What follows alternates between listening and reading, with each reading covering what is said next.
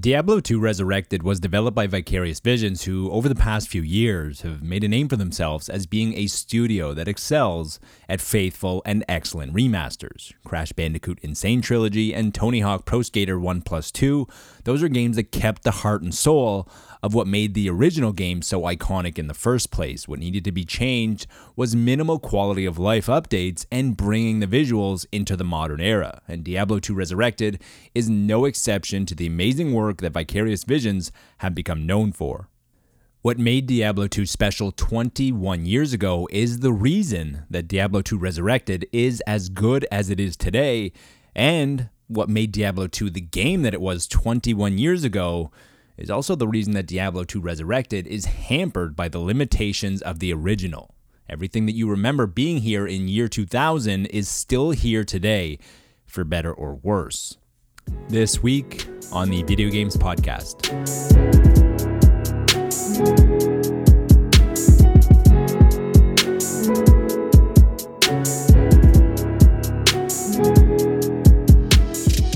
Before diving right into the review, a few housekeeping items to talk about first. In the interest of a more timely review, this will only include playing the game on normal difficulty and not going through hell or hardcore mode. Sure, you could grind out those harder levels and min max your build, but to the same core concepts are still going to be there regardless. The other thing is that the review code was provided by Blizzard. It's also worth mentioning the current turmoil happening at Blizzard and Activision, and if you don't feel comfortable supporting the company, then you shouldn't support the company. It's as simple as that. Unfortunately, it's a bit of a catch 22 as the large majority of the developers of the original game, if not all, and all of the developers from Vicarious Visions are likely all great people who work very hard and respect one another. Buying this game supports them and keeps them employed as the head of the company sees the sales as related to a good product. And even the director of the game from Vicarious Visions has said that fans should do what they feel is right. Unfortunately, buying this game also gives money to a company with a checkered past, so you need to look inside and figure out what you should do on your own.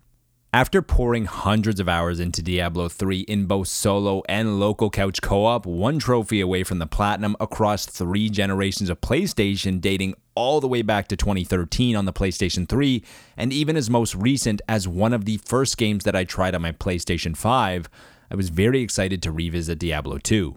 The years had passed like sands through the hourglass, and my biggest memory of Diablo 2 was being a teenager and going to my friend's house where everyone else was more interested in playing four player games on the N64 or Madden on the PlayStation 2. I was more interested in using his older brother's computer to slash my way through the undead.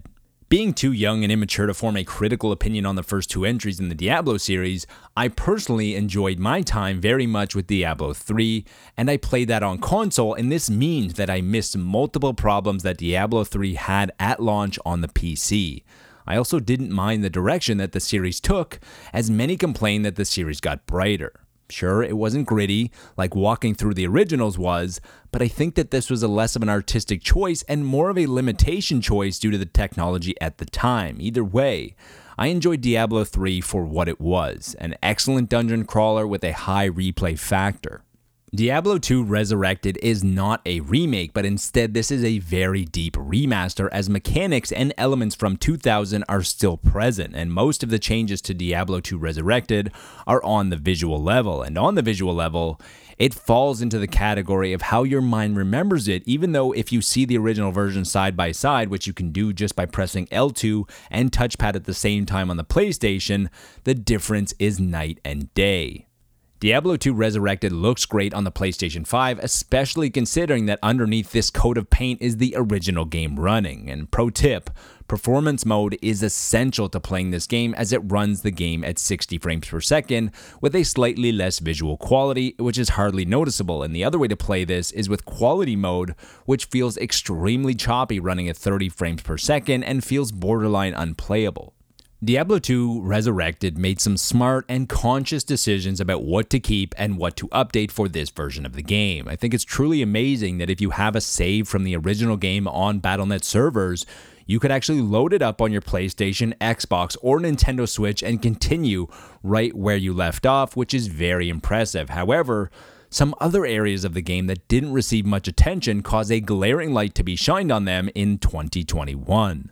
When Blizzard ported Diablo 3 to consoles back in 2013, it was very impressive how they mapped all of the controls on a controller that are typically used on mouse and keyboard. It was a great layout for using attacks, spells, healing, and anything else the game asked of you. Sadly, the same control scheme didn't get used for Diablo 2 Resurrected, which is strange because the blueprint was already there. It just likely could have used a few areas of tweaking. Using a controller to play Diablo 2 Resurrected still works well enough, but it does take some getting used to as it doesn't feel as intuitive as the Diablo 3 controls. The other issue and my biggest problem that I have with Diablo 2 Resurrected lies within the multiplayer. Not figuring out a way to incorporate crossplay in 2021 is a big letdown, especially when the game does feature cross progression, as well as room for up to 8 players to play together. I think this is unfortunate because my friends were looking for a new game to throw into our mix, and we all had a fondness for the Diablo series. I did some research before we all bought it and figured out that since they are on PC and I am on console, we won't be able to play together. I think the decision to not spend the money to develop crossplay means that in just my case alone, they've missed out on at least two more copies sold, and I can't be the only case like this. All of the hours that I poured into Diablo 3, including beating it on all difficulties, the Nephalem rifts, grinding adventure mode for tiny upgrades, all of this was done using local co op with my significant other on the comfort of our couch. And sadly, Diablo 2 Resurrected did not feature any local co op either, and this one stings more than crossplay because Diablo 3 featured local co op, whereas crossplay feels omitted, local co op feels removed. I'm sure the original game code didn't incorporate local play, but it also didn't feature controller play either, and they solved that problem. Some of the choices that Vicarious Visions made by staying faithful to the original left me displeased initially, but the more I played Diablo 2 Resurrected, the more I appreciated these mechanics. Diablo 3 featured a compass with an icon on it if you had an active quest. This made for much easier traversal as you always knew the direction you needed to be traveling, and this didn't exist for the original Diablo 2 in 2000, and I think the result is that it leads to a greater sense of exploration and discovery. Having to figure out where to go without the game helping you feels like how games used to be because this is how games used to be. The other mechanic that was left in the game was the stamina meter. You can't just sprint and roll your way around the world because roll doesn't exist in Diablo 2 Resurrected, but it also feels more immersive without it. Can you imagine trying to roll with all that gear that you have equipped and that you carry? Early on, you need to be more methodical because you can find yourself in a dangerous predicament surrounded by enemies with not enough stamina to escape. And even early on, enemies might not seem strong enough to defeat you, but their strength is in numbers. Loot drops are not what you can expect from any loot based game today. There is no glowing purples, greens, or yellow, just basic looking items that you need to identify before figuring out just how rare or common the item is. What may look like just another common weapon in your inventory could be one of the most rare weapons in the game, and this puts a higher value on all of the items around the world rather than just spamming over the colored item that you are currently looking for. Expectations aside, the good news about Diablo 2 Resurrected is that it is still one of the best hack and slash dungeon crawlers around that many companies tried to emulate, and this even includes Blizzard, who is looking to develop Diablo 4 using the same feeling and vibe that Diablo 2 was created with dark and gritty. Vicarious Visions has to be applauded for another great project, including some of the bold choices that they decided to keep in this game. In a modern game, you would get your hand held from going to point A to point B, and while this eliminates some of the frustration, this is part of the exploration and discovery that made Diablo 2 timeless. You have to find your way on your own and figure out most of the world on your own. Diablo 2 Resurrected and its gameplay design is an ode to yesteryear when games were harder, more frustrating, and didn't hold your hand. It's the same way that people love the games made by From Software, or even when PUBG first launched and took over the gaming landscape. These games are not designed to be easy, but when you finally win that chicken dinner, or defeat the cleric beast, or find that epic dagger, the feeling of joy you get is second to none. If you're looking for a great hack and slash dungeon crawler that looks great and is more accessible, then Diablo 3 Reaper of Souls is available on just about everything possible, including Nintendo Switch, where it also runs great. But if you're looking for something that will challenge you and possibly break you at points, but will have a higher sense of reward, then Diablo 2 Resurrected is for you, and it doesn't hurt that it is available at a slightly reduced price of around 40 to $60, depending on your region.